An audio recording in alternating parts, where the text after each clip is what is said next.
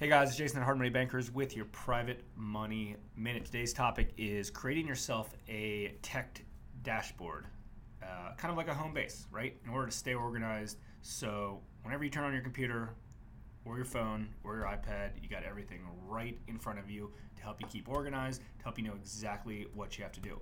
So real quick, some of the stuff that I, I do when I pin these through uh, Google Chrome, uh, just makes it smaller so you can have have more of them. But email is a big home base for me.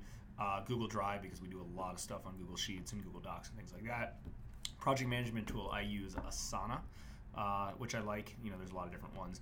Uh, I track our loan pipeline, which is important to me, and obviously our calendar because I stay organized through that. And also, um, I use some various uh, sheets for checklists and things like that, which is important. So think about what you do on a regular basis, how you stay organized, what you want to track, what you want to look at you know, anytime I turn my computer off and then I turn it back on and it's go time because if I'm in front of my computer, I try to be as productive as possible. It's go time. I want to make sure everything is right there so I can tab through and access everything I need. Maybe it's web analytics.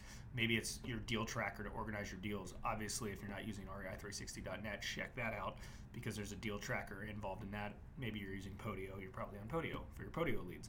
Whatever your deal tracker is for real estate investors, that's important, or as a real estate agent, what you're using.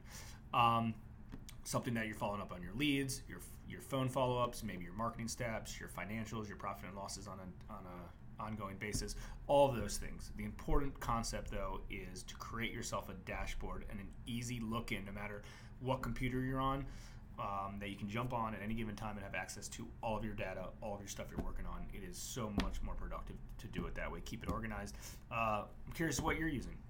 Feel free to comment below and uh, chime in. It would be helpful. Like, comment, share, subscribe. This is Jason with your Private Money Minute.